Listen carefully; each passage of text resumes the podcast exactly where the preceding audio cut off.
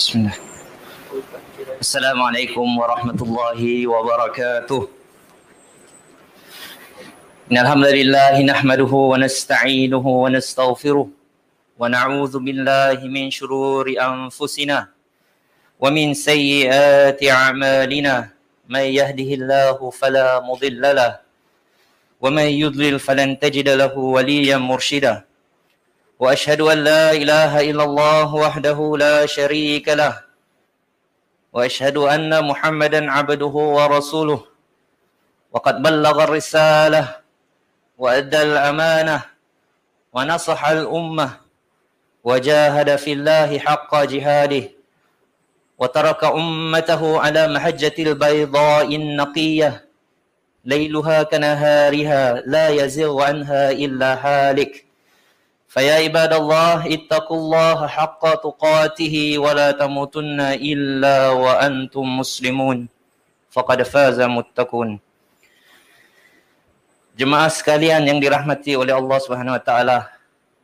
Pertama-tama sekali saya hendak memperingatkan diri saya pribadi dan juga jemaah sekalian agar sentiasa kita bersyukur kepada Allah Subhanahu Wa Taala yang di mana dengan izinnya kita masih diberikan Allah izin untuk hadir di bulan yang penuh barakah ini. Jemaah yang dirahmati Allah, pada kesempatan ini izinkanlah saya untuk berkongsi kepada jemaah sekalian mengenai puasa menahan diri kita daripada melakukan dosa. Jemaah yang dirahmati Allah, puasa di dalam bahasa Arab adalah as-saum atau as-siyam yang bererti al-imsaq yang di dalam bahasa Melayunya adalah menahan. Al-imsaq bahasa Arab, bahasa Melayu dia menahan. Allah Subhanahu wa Allah Subhanahu wa taala pernah mempergunakan kalimat as-saum yang bukan bererti puasa. Sebagaimana yang tertera di dalam surah Maryam ayat ke-26 yang di mana Allah menyuruh Maryam untuk berkata kepada orang-orang sekitarnya inni nazartu lirrahmani sauma walan ukallimal yawma insiya. Aku bernazar kepada ar-rahman kepada Allah Subhanahu wa taala untuk berbicara kepada mereka. Jadi as-saum di dalam ayat ini berarti menahan. Menahan di sini bukan hanya menahan dari makan dan minum tetapi menahan diri dari segala hal yang dapat merosakkan ibadah puasa kita. Termasuklah menahan diri daripada ucapan-ucapan yang tidak baik. Daripada ucapan-ucapan yang kotor. Menahan diri daripada perbuatan-perbuatan yang keji. Dan juga menahan dari segala hal yang mendatangkan murka Allah Subhanahu Wa Taala. Ramadan. Ramadan adalah bulan keimanan. Bulan ibadah dan bulan yang penuh ketakwaan. Oleh kerana itu, sudah selayaknya kita tidak mengotori hati dan lisan. Sudah selayaknya kita menghilangkan sesuatu dari lisan kita yang dapat menghilangkan pahala puasa. Inilah rahsia keberkahan Ramadan. Ketika seseorang mampu menahan lisan dan membersihkan hatinya. Ramadan akan mencuci segala dosa-dosanya. Dalam tafsir Ar-Razi disebutkan bahawa dinamakan dengan Ramadan kerana ia membakar. Membakar apa? Membakar dosa-dosa. Iaitu membakar dosa-dosa dengan amalan-amalan soleh. Nabi SAW pernah bersabda, Man lam yada' qawla zur wal amila bih falaisa lillahi hajatun fima ay yad'a ta'amahu wa syarabahu Barang siapa yang tidak meninggalkan kaula zur, iaitu perbuatan atau ucapan yang keji, ucapan yang dusta. Wa amila bihi, bahkan ia melakukannya. Walaisa lillahi hajatun fima ayyada'a ta'amahu wa syarabahu.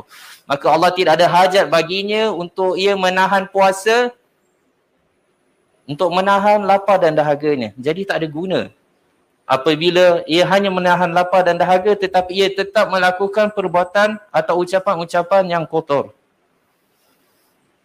Nabi SAW juga pernah bersabda, Raghima anfun rajulun dakhala alaihi Ramadan summan salakha qabla ay yaghfiralah. Rawahu Bukhari wa Tirmizi. Dan disebutkan seseorang yang kedatangan bulan Ramadan kemudian berlalu sebelum diampuni dosa-dosanya. Maka celakalah bagi dia.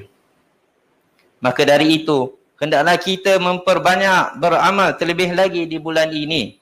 Kerana setiap amal akan membakar dosa-dosa sebagaimana daun yang berguguran. Kerana itu jemaah sekalian, setiap muslim dianjurkan untuk memperbanyak taubat kepada Allah Subhanahu wa taala taubat kepada Allah Subhanahu wa taala merupakan salah satu sebab turunnya rahmat dan ampunan. Allah Subhanahu wa taala berfirman di surah An-Nur ayat ke-51, "Wa tubu ila jami'an ayyuhal mu'minun la'allakum tuflihun."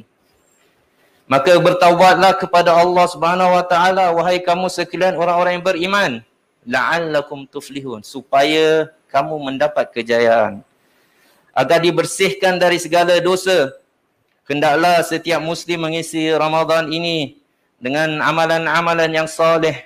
Selain bertaubat dan menjaga lisan, dianjurkan juga untuk memperbanyak tilawatul Quran. Seperti mana yang kita ketahui apabila Allah SWT menyebutkan tentang syahrul Ramadan, Allah mengkaitkan tentang syahrul Ramadan allazi unzila fihi al-Quran. Allah tidak terus menyebut tentang as-saum. Akan tetapi apabila Allah menyebutkan pada Ramadan Allah menggandingkan dengan al-Quran. Dari itu hendaklah kita memperbanyak tilawatul Quran. Dan juga hendaklah kita memperbanyak sunnah-sunnah yang lain. Contohnya seperti qiyam tahajud atau ibadah yang akan kita laksanakan sebentar lagi. Sedekah dan juga menghidupkan sunnah-sunnah Nabi yang lain.